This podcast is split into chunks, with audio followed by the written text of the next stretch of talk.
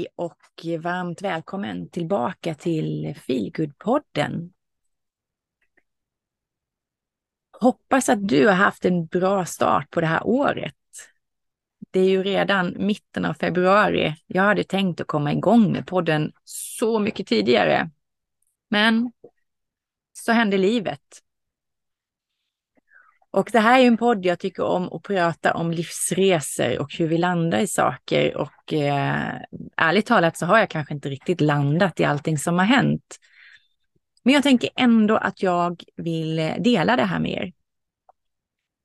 Kanske är det några av er som vet vad som har hänt, eh, som har hört, som kanske har läst. Ehm, jag hade tänkt att dela mycket mer efteråt, men det har inte blivit av. Ehm, så jag tänkte helt enkelt bara berätta vad det var som hände den där dagen den 27 december. Vi visste ju att det skulle komma in dåligt väder. Ehm, det skulle vara kanske stormbyar på några av öarna, men inte på Gran Canaria där vi befann oss.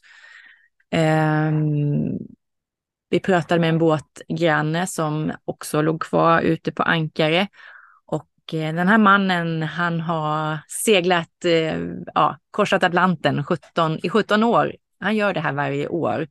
Gå över och sen till sommaren gå till Azorerna och sen tillbaka hit. Så han har ganska mycket erfarenhet kan man säga. Och han hade även lite andra eh, väderappar och grejer än vad vi hade, så han, som han kollade. Eh, och han sa att han skulle ligga kvar och det skulle gå över ganska kort och eh, det var så det såg ut för oss också när vi tittade på väderapparna. Eh, vindriktningen såg också ut som att ja, det skulle kunna bli tufft emellanåt, men eh, vi var ändå lite skyddade från vågorna med den vindriktningen. Så vi tänkte att vi, det skulle gå bra helt enkelt. Sen är det ju så att vädret läser ju inte alltid väderprognosen. Eh, och det är ju krafter, och det vet vi om. Jag det finns mycket man kan säga i efterhand som man skulle gjort annorlunda, men så är det ju alltid. Så att eh, jag tänker inte lägga för mycket tid på att hålla på och älta det och jag hoppas att inte andra ska lägga för mycket tid på att hålla på och eh, ha tankar om det heller. Eh, för det är ju som det är. Eh, det jag tänker är att man kan alltid ta lärdomar av det. Vi hade ju vid detta tillfället två båtar. Ehm, i somras så kom vi ju över en båt. Det var inte riktigt planerat. Vi har tänkt innan att om det någon gång hände så skulle det kännas bra med en lite större båt. Eh, men så fick vi nys om den här båten som är mycket, var mycket större, eh, men väldigt billig. Så vi kunde inte riktigt med att tacka nej till den. Vi tänkte att i värsta fall så gör vi i ordning den och säljer den helt enkelt. Så vi tog våra sparpengar och investerade i den här båten. Och tanken var ju då att eh, sälja den andra, vår gamla båt, även om det kändes i hjärtat. Men hon har tagit oss tryggt och säkert genom så mycket i sex år. Vårt lilla piratskepp. Um, så vi gjorde ju i ordning henne och det fanns en del till vi ville göra. Men eh, en del av mig kände väl också kanske att vi inte riktigt hade släppt taget. För vi vet ju fort, vi visste ju fortfarande inte liksom om vi helt hundra ville ha den här, men vi la ändå ut den till försäljning och det var många intresserade, men ingen som kom och tittade. Så hon låg här, så den här dagen så hade vi alltså två båtar i Ankarviken, varav en utan motor och det var den nya vi ligger utanför en marina. Och eh, vi hade ju sagt det att dagen innan så känner vi lite extra om det är så att vi ska ta in en av båtarna i alla fall, eller båda, så kan vi göra det. Men dagen innan så hade vi redan ganska mycket vågor, så att det var faktiskt, det kändes som att det skulle vara farligt att ta in båten i marinan, att göra det. Eh, så det kändes som att det var bättre att ligga kvar. Då var det inte så mycket vind, det var vågor, men vågriktningen ändrade sig sen. Och eh, när vinden kom så blev det först lite bättre. Det kändes ändå hanterbart. eh, där den 27. Vi kunde kanske inte göra så mycket, men det visste vi. Vi, eh, vi höll ut och eh, väntade ut. Det man kan göra det är liksom att äta, vila så mycket som det går. Och på eftermiddagen där så började det att blåsa ännu mer. Eh, och vindriktningen blev istället för ostlig, som vi skulle haft lite skydd av, så blev den sydost, vilket innebar att den kom rakt in i Ankarviken och så även vågorna. Och det gick ganska snabbt från att vara jämnt stark vind, eh, kuling, till att gå över till stormbyar och vattnet blev helt, helt galet. Ehm, jag har aldrig varit med om något liknande och det har vi förstått nu i efterhand att det är fler som inte har varit med om det här heller, de som bor här. Ehm, och vi har också förstått att eh, båtar även i hamnen här blev skadade och i Las Palmas så sjönk faktiskt också en båt inne i marinan. Så att det var enorma krafter. Och när vi sitter där så vet jag att det var någonting som hände. Det var liksom vågorna bara ökade i eh, intensitet och i höjd. Eh, någonting hände framme i fören på vår båt så min man gick upp dit. Eh, jag satt i sittbrunnen med vår hund och eh, höll honom. Han är ju fortfarande valp. Eh, så det här, jag tänkte att jag behöver hålla mig lugn för att inte stressa upp honom. Eh, så jag försökte att andas lugnt och stilla. Jag sjöng lite mantran eh, och jag höll i mig. Att gå ner i båten i detta läget var rent livsfarligt. Eh, vi fick också meddelanden från en del vänner inne i land som bor här inne som skrev att de hade pratat med marinan och att vi var välkomna in. Men vid detta läget så pratade vi om att vi hade tre meters vågor och det, var, det hade varit rent, rent livsfarligt eh, att försöka ta oss in. Men nu var det liksom att hålla i och tillbe större krafter, högre makter om att det här bara skulle gå bra. Så medan min man är där framme i fören så sitter jag där bak i sittbrunnen och jag ser den andra båten och hon får nästan värst vågor och i vanliga fall så brukar hon ligga bäst. Eh, och det här är ju den gamla båten, den vi ska sälja. Den vi skulle sälja för att få tillbaka våra pengar, vår buffert.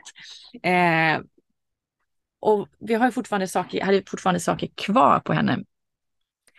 Eh, men allting är bara saker. Men jag ser hur hon liksom stegrar sig och det är alltså upp och ner. Det är så höga vågor som pressar henne upp.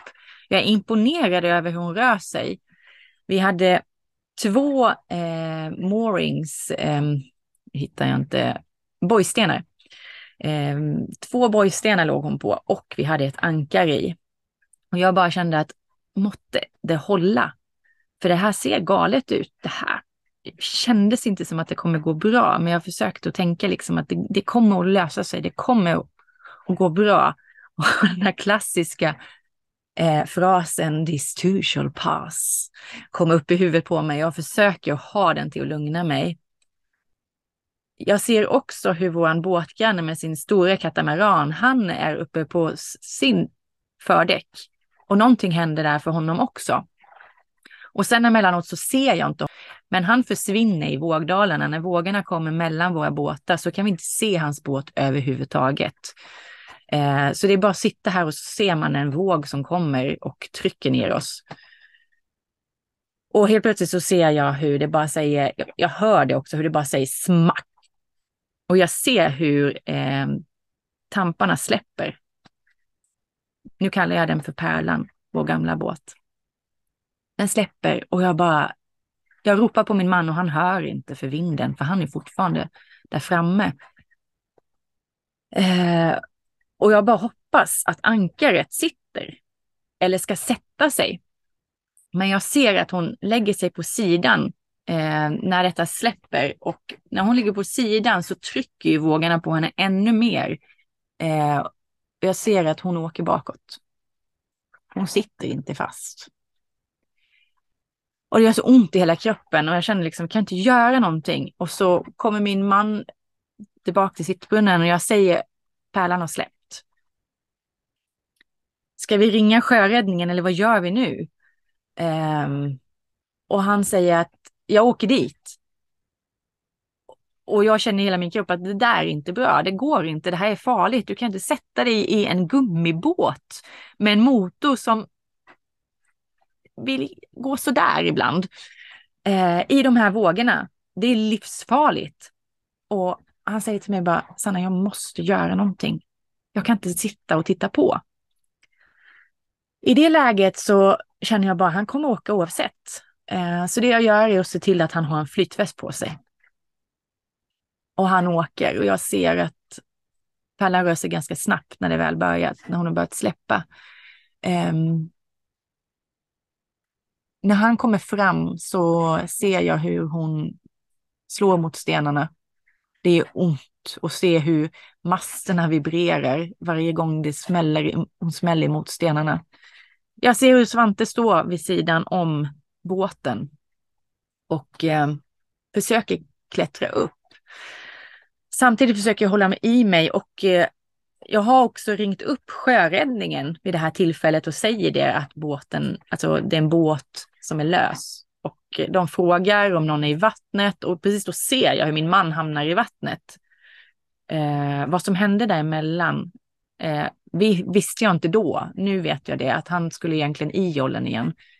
Men hela båten vibrerade till så att eh, han insåg att när han kom ombord så var det redan massvis med vatten i båten. Men han hamnade i vattnet. Och i det läget, när jag bara ser honom försvinna, eftersom det är vågor så kan jag inte, så tar det en stund innan jag ser honom och jag får sån otrolig panik. Jag vet inte vad jag ska ta vägen. Um, jag känner bara, jag måste andas lugnt för jag kan liksom inte tänka nu. Jag kan liksom inte sitta här och få total panik. Jag är själv med hunden. Vad gör jag? Jag kan liksom inte andas. Det går inte. Och så kom jag på i ett kort ögonblick när andetagen är så här korta och intensiva att men Sanna, det här har du tränat nu det senaste. Jag har gått en breathwork-kurs precis innan online och eh, kom på att det finns ju ett andetag som heter trappandning eller man andas liksom stegvis. Så jag började göra det. Andas fyra korta andetag in och sen andas ut lugnt, dubbelt så långt, så jag räknar till åtta. Det här håller mig, det här får mig att komma tillbaka och få tillbaka fattningen. Eh, för i liksom paniken så går det ju inte att tänka logiskt om någonting överhuvudtaget. Jag bara behövde få tillbaka någon närvaro i mitt huvud. Så jag kunde liksom tänka logiskt, vad är det jag kan göra? Vad är det som händer? Vad är det som sker? Och att kunna prata med sjöräddningen. Um, men så ser jag min man komma upp på stranden och jag känner mig så otroligt lättad. Och jag säger till dem att det är ingen i vattnet längre, men ni behöver komma och hämta mig eh, här. Jag kan inte komma härifrån. Eh, och det här, nu är det farligt. Eh, de säger att de ska komma. Jag sitter där med yogi eh, och håller i mig. Att gå ner i båten är liksom inget alternativ. Det flyger grejer överallt och vi pratar om en, den här båten är, hon är 14 meter lång och eh, väger ja, ungefär 14, 14 ton. Ja, det är hon. Och eh, vågorna trycker ner henne på sidan. Så det enda jag kan göra det är att hålla i mig och Yogi i båten och hoppas att vi inte ska falla över och att inte de här förtöjningarna heller ska lossa. Eh, jag ser också vår båtgranne hur han kämpade fram. Sen ser jag hur han går ner och det har tydligen löst sig för honom. Eh, men det är fortfarande där jag ser hur hans båt försvinner och den kommer. Vågorna är så stora att sitta där ute och bara se hur en stor våg kommer. Det är som en vägg. Och ibland kommer den över oss och jag håller i och bara kan sitta och andas och tänka att de kommer snart. Jag ser att det är mycket folk eh, i land runt omkring pärlan. Jag ser att Svante står eh, i land. Han är säker. Och det känns som en evighet innan räddningsbåten kommer. När de till slut kommer så frågar de om jag är okej okay. och eh, det är jag ju. Jag är ju skärrad. Jag är eh, helt ärligt så skrek jag rakt ut ett par gånger, men det var liksom för att jag behövde lätta på trycket. Jag behövde bli arg. Jag kände mig förbannad. Så jag skrek ett par gånger och sen sjöng jag. Sen andades jag eh, och försökte behålla någon form av närvaro hela tiden. Och för mig var det otroligt bra faktiskt att ha yogi där. Man kan tycka att det var hemskt att ha en valp, men han fick mig att hela tiden få tillbaka fattningen i att andas. Precis det här jag pratar om på mina utbildningar. Att börja med dig själv. Vi kan hjälpa andra genom att lugna oss själva och våra egna system så mycket vi kan. Och det var det jag kände att jag kunde göra i det läget. Um, det var en otrolig lättnad när de kom, men det var också ohyggligt läskigt när de skulle kunna nä komma nära. De sa med en gång att vi kommer inte kunna, vi kommer inte kunna rädda den andra båten. Det är för farligt att gå dit in. Eh, vi kan inte dra in er, den här båten in till marinan för eh, det är för farligt.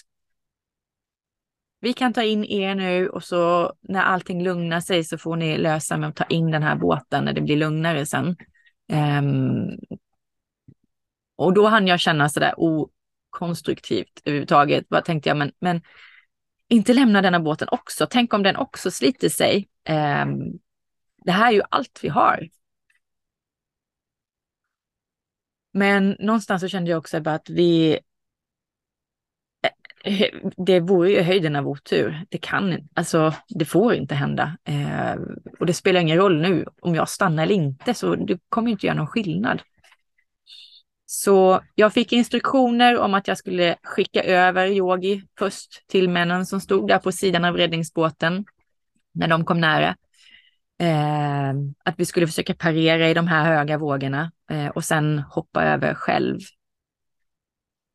När jag sitter där på deras båt alldeles genomblöt, barfota och bara skakar. Så försöker jag förstå vad det är som har hänt.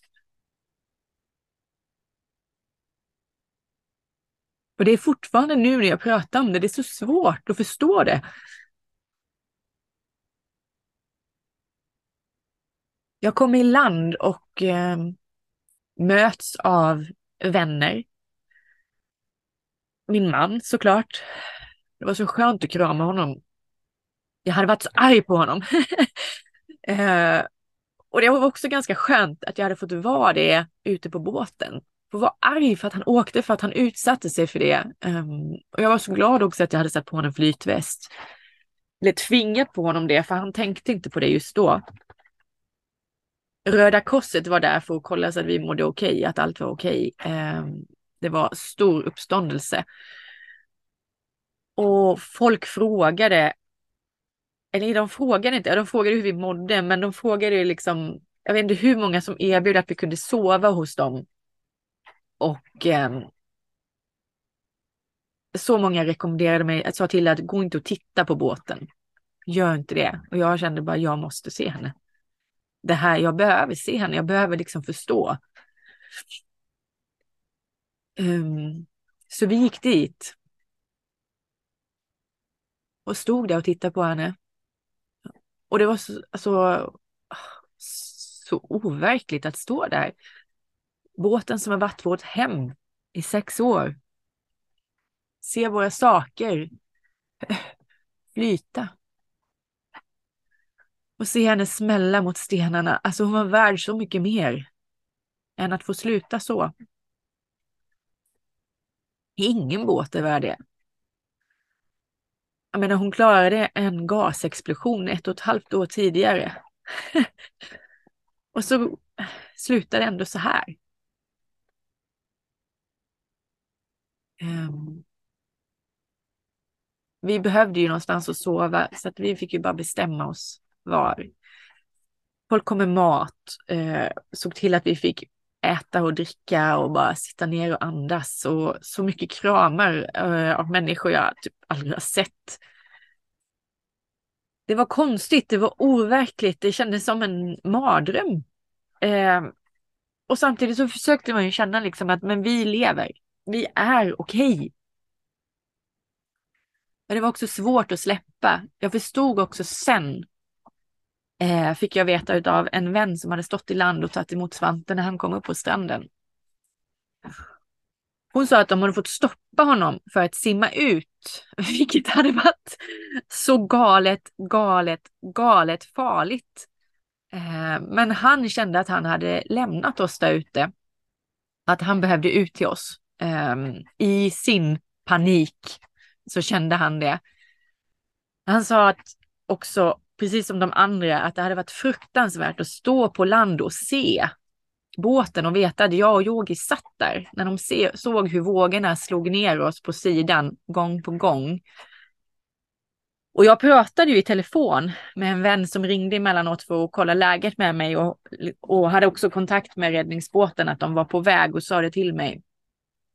Um, då kunde jag ju höra ibland liksom när jag såg att det kom en stor våg och hörde hur det hur alla i bakgrunden lät så och eh, jag många gånger var tvungen att bara, vi kan inte prata mer nu, jag kan inte prata mer nu, jag, behöver, jag måste hålla i mig.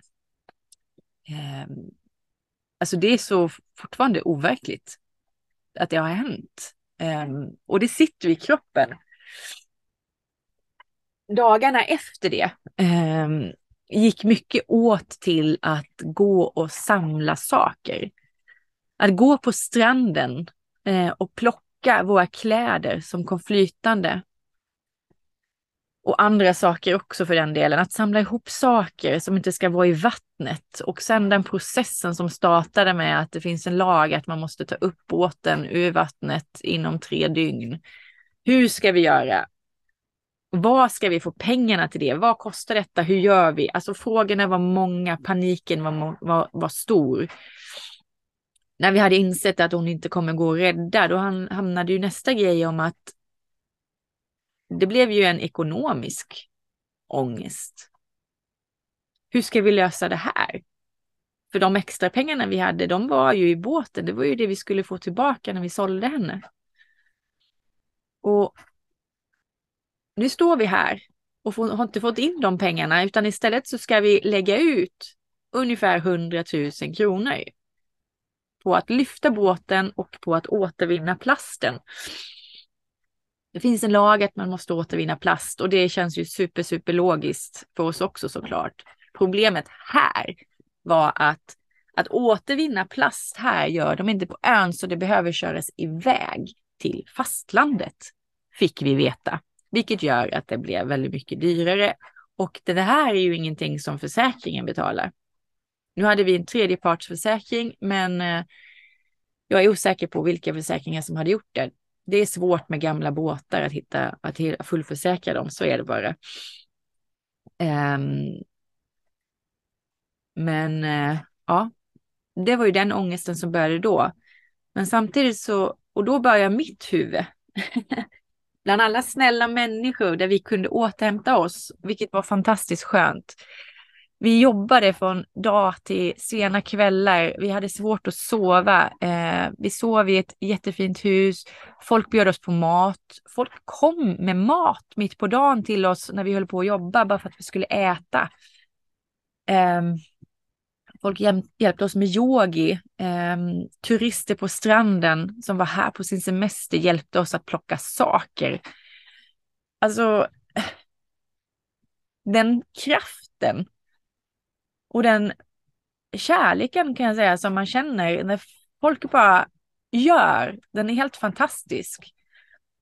Eh, det stärker otroligt mycket när folk bara är, går in och hjälper för att de vill. Sen finns det ju den andra sidan som var otroligt jobbig också och det var ju alla som, som skulle fota båten. Eh, det blev ju också som ett litet liksom, ja.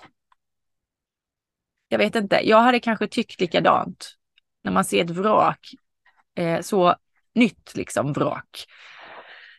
Så är det ju kanske svårt att låta bli att ta kort. Och, så det kände jag att det, det får vara helt okej. Okay. Alltså folk får ta kort på båten. Men när folk började posera framför båten och ta semesterbilder och skratta och skoja, eh, då kunde jag nog faktiskt inte vara tyst längre.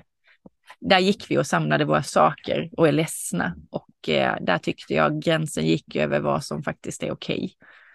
Okay. Eh, jag är, brukar ha ganska svårt att säga ifrån till sånt annars, men där, där gick min gräns. Att då, då sa jag ifrån. Men annars var det mycket, det var gråt, plocka. Eh, vi hade nära vänner som var här så vi fick skratta också, vilket var otroligt skönt. Och kanske konstigt för vissa, men vi behövde det ibland. Vi behövde sitta och bara få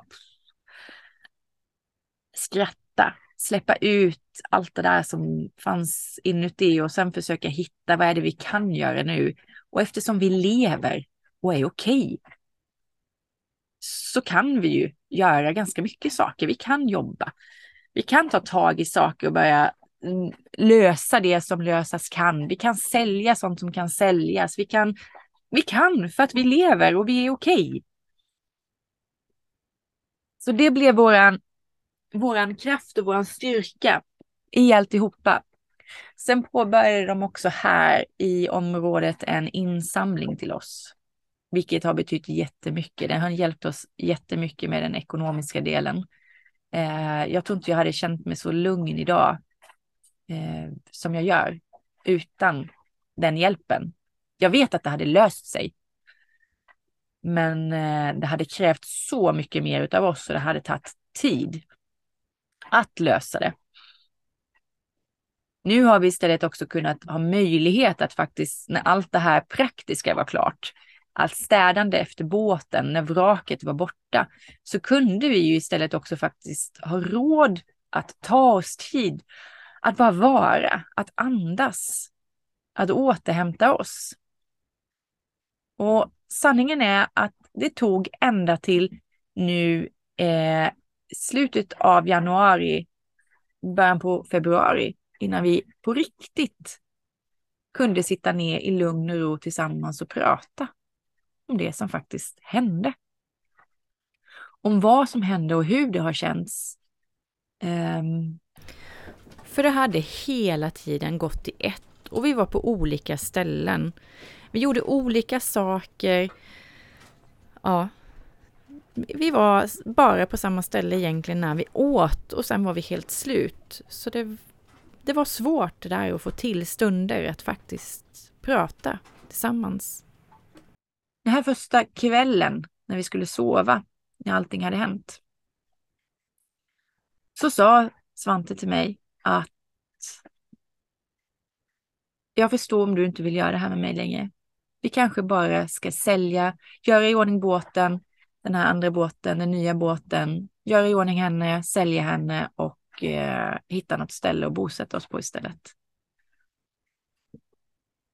Och efter att ha känt mig så rädd som jag hade gjort innan så skulle jag nu så här i efterhand kunna säga att det hade varit ganska logiskt att säga bara, ja, vi kanske får prata om det eller någonting. Men det enda jag kunde säga där och då att det är jag inte redo för. Och några sådana beslut ska vi absolut inte ta nu. Nu tar vi en sak i taget. Och vi gick ute de första nätterna var det fortfarande stökigt så vi kunde inte ta in vår andra båt. Så därför sov vi ju hos vänner i land. Men vi gick ju också och tittade på nätterna. Gick vi upp och gick ut och tittade så att båten låg kvar, den nya båten också. Och det gjorde hon hela tiden. När det lugnade sig så fick vi hjälp till nyårsafton sen då och dra in henne eh, i marinan. Eh, så att vi kunde åtminstone flytta hem igen till den båten. Eh, och det märkte vi ju på Yogi att det var jätteviktigt för honom, för han slappnade av och han sov så mycket i början när han kom tillbaka på båten. Och det var också skönt att känna att han var inte rädd för båten. Nu sitter jag här och pratar om detta och det finns ju mycket fortfarande. Det är ju trauma, så det kommer ju ta tid. Det sitter ju i kroppen. Huvudet har nog hanterat ganska mycket. Vi har pratat om mycket. Eh, det har också öppnat att vi pratar ännu mer om vad vi gör och hur vi känner för stunden. Nu har vi legat ute med båten på svaj. Eh, ja, vad är det, ett par veckor igen. Och eh, just nu när jag pratar om detta så blåser det en del och det gungar en del och eh, det känns helt okej. Så det, det gör det faktiskt. Eh, det känns som att jag är tillbaka i mitt rätta element, även trots det som hände. Men det känns också bättre och bättre. Energin börjar återkomma, men ibland så vill huvudet mer än eh, vad kroppen orkar. Så det känner ju jag att där är jag ju, får jag ju vara jätteförsiktig för min egen del. Jag som har utbrändhet bakom mig och jag har en kropp som verkar mer eller mindre varje dag. Eh, men den är också väldigt tydlig när det gäller energinivåer och eh, vad jag orkar. Så även om mitt huvud vill mer så får jag lyssna och backa ganska mycket eh, och försöka ge kroppen det den behöver. För trauman sitter ju inte bara i huvudet, det sitter ju, sätter ju sig i hela kroppen. Um, så att, eh, och det får, det får ta tid. Så är det ju. Och det som vi, vi sa när vi pratade med våra vänner, det är lite svårt att förstå att vi på ett och ett halvt år har upplevt en gasexplosion Eh, en stor brand på La Palma som kom väldigt nära oss precis efter gasexplosionen, eh, där vi då borde få återhämta oss. Och sen vulkanutbrott och sen detta. Alltså, kanske de flesta inte upplever en av de sakerna under en livstid och eh, då kanske man tänker att vi borde kanske ändå vilja sluta göra det här. Det kanske borde ringa en klocka. Men nu funkar inte vi så. Utan det är så himla mycket som vi mår bra utav och någonstans är det också så att faror lurar ju överallt och det är klart att naturens krafter är enorma när de kommer. Eh, så är det bara. Eh, det största som vi kände efter det här, den största lärdomen för oss, det är att inte ha två båtar. Det är definitivt, alltså det är verkligen, eh, nej, det är två bekymmer. Det är två saker att hålla reda på. Det är två saker att oroa sig om och det är allt vad det nu innebär. Eh, och det är klart vi har lidit ekonomiskt över det här också, men framförallt så har det också varit alltså, känslomässigt jobbigt. Men vi är också tacksamma för att vi ändå då hade den här båten så att vi har ju faktiskt, vi har ju den eh, så vi kan bo på. Eh, så vi, vi kan ju fortsätta, vi kan välja, vi har valmöjligheter. Eh, och oavsett var vi befinner oss så finns det alltid faror som kan lura. Jag menar, det, alltså, det kan ju räcka att köra ut på motorvägen. Så kan det ju hända någonting. Om man lever det, om man säger, det vanliga livet. Så vi väljer väl lite grann att ändå känna att Ja. Att inte låta det skrämma oss från att fortsätta göra det, för vi, vi mår ändå bra nära havet. Vi mår bra i att göra detta än så länge fortfarande. Men vi vet ju också att det kommer komma en dag när, man, när det liksom kanske inte är det, det vi känner att vi vill göra längre, när det är liksom, nu har vi gjort det här. Men vi är inte riktigt där än. Eh, och vi tittade på en film i helgen eh, eh den här nya filmen som har kommit nu på Netflix om den 16-åriga tjejen som seglade jorden runt nonstop från Australien. Ensam. Um, och ja, där säger hennes mentor så himla bra att Moder Jord vill oss inget illa med sina krafter. Men ibland råkar vi bara vara i vägen. Och det landade väldigt bra hos mig. Och om man nu ska tänka ändå att jag kallar ju det här för feelgood-podden och det jag har kanske berättat nu är ju kanske inte så himla mycket feelgood egentligen, men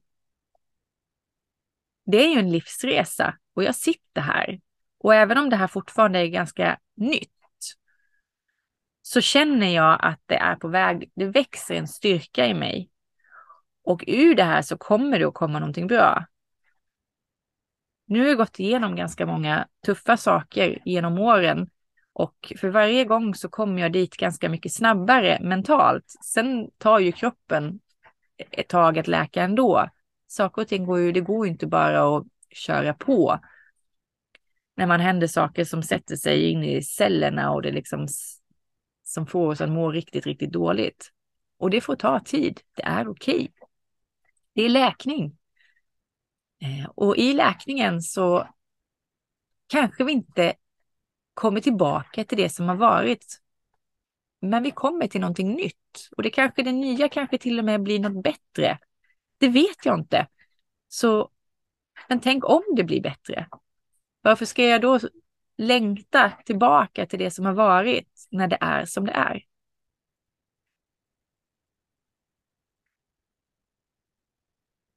Det är ett fokus på framåt. Vi behöver titta bakåt för att bearbeta, att reflektera och för att lära oss. Vi behöver ha hoppet framåt. Men framför allt så behöver vi vara här och nu. Ta hand om och möta det som är precis just nu. Och att jag skulle vilja bara skicka med det här. När saker och ting känns som svårast. Att våga släppa loss och tillåta dig att skratta. Skratt är förlösande och skratt är läkande. Ibland övergår skratt i tårar. Och låt det vara så. Då behöver det ut. Tårar på insidan fräter och är som syra, på utsidan är det bara saltvatten. Vi läker alla på olika sätt. Och eh, ja. Jag känner mig väldigt hoppfull över det som väntar. Och när jag tycker det känns tungt och jag fortfarande kan känna liksom att sådär att det är uppförsbacke. För det är det.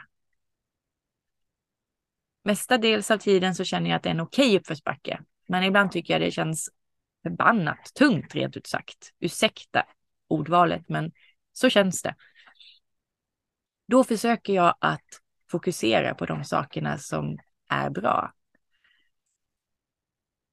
en sak, att komma ihåg den här värmen och den här hjälpen av alla människor. Och då är det inte bara de som hjälpte till med insamlingen, för ni är faktiskt väldigt många som har swishat också. Jag skulle vilja tacka er var och en, men jag har inte funnits ork där heller. Jag vet inte var jag ska börja någonstans riktigt, om jag ska vara helt ärlig. Men tack! Det har betytt så otroligt mycket. Och varenda en av er finns i mitt hjärta. Det tänker jag på. Jag tänker också på vårt lilla glädjetroll Yogi. Han ger så mycket glädje oavsett hur tungt jag tycker det är. Så är han lika glad idag. Eller lika jobbig som han faktiskt kan vara emellanåt också i ärlighetens namn. Men han är här och nu. Inte igår, inte om en vecka. Han är här och nu i hela sitt sinne. Och han får oss att vara närvarande här och nu. Jag tänker på alla fantastiska människor jag har mött, alla som finns runt omkring mig. Och att det finns väldigt mycket som är bra. Och jag tänker också just nu väldigt mycket på att jag faktiskt ska bli farmor i vår, i maj. Och ser fram emot det otroligt mycket. Eh, det är nytt. Det är en ny era som någon skrev så himla bra när jag berättade om den här olyckan lite grann på vår Facebook-sida när jag skrev någonting att nu är det en ny hund, ny båt eh, och eh, ja, jag ska snart lägga en ny titel till mitt livspussel, farmor. Så det känns också spännande. Jag brukar ju ställa frågan när jag har haft gäster här, var på feelgood-barometern man befinner sig på en skala på 1 till 10. Där 1 är kass och 10 är fantastiskt. Och jag skulle nog ändå säga idag att precis just nu, precis just idag, så skulle jag säga att jag är en sjua. Eh, och med tanke på vad som har hänt så är det ändå väldigt bra. Jag skulle säga att jag pendlar nog ganska mycket just nu mellan fem och nio. Ja, jag säger nio, så högt som nio. Men det är, det är liksom mer, det är stunder. Men de får vi inte heller glömma. Jag har nio stunder. Helt klart. Och jag kommer snart ha tio stunder igen också. Det är bara lite, lite bit dit. Men glöm inte bort stunderna och se det här.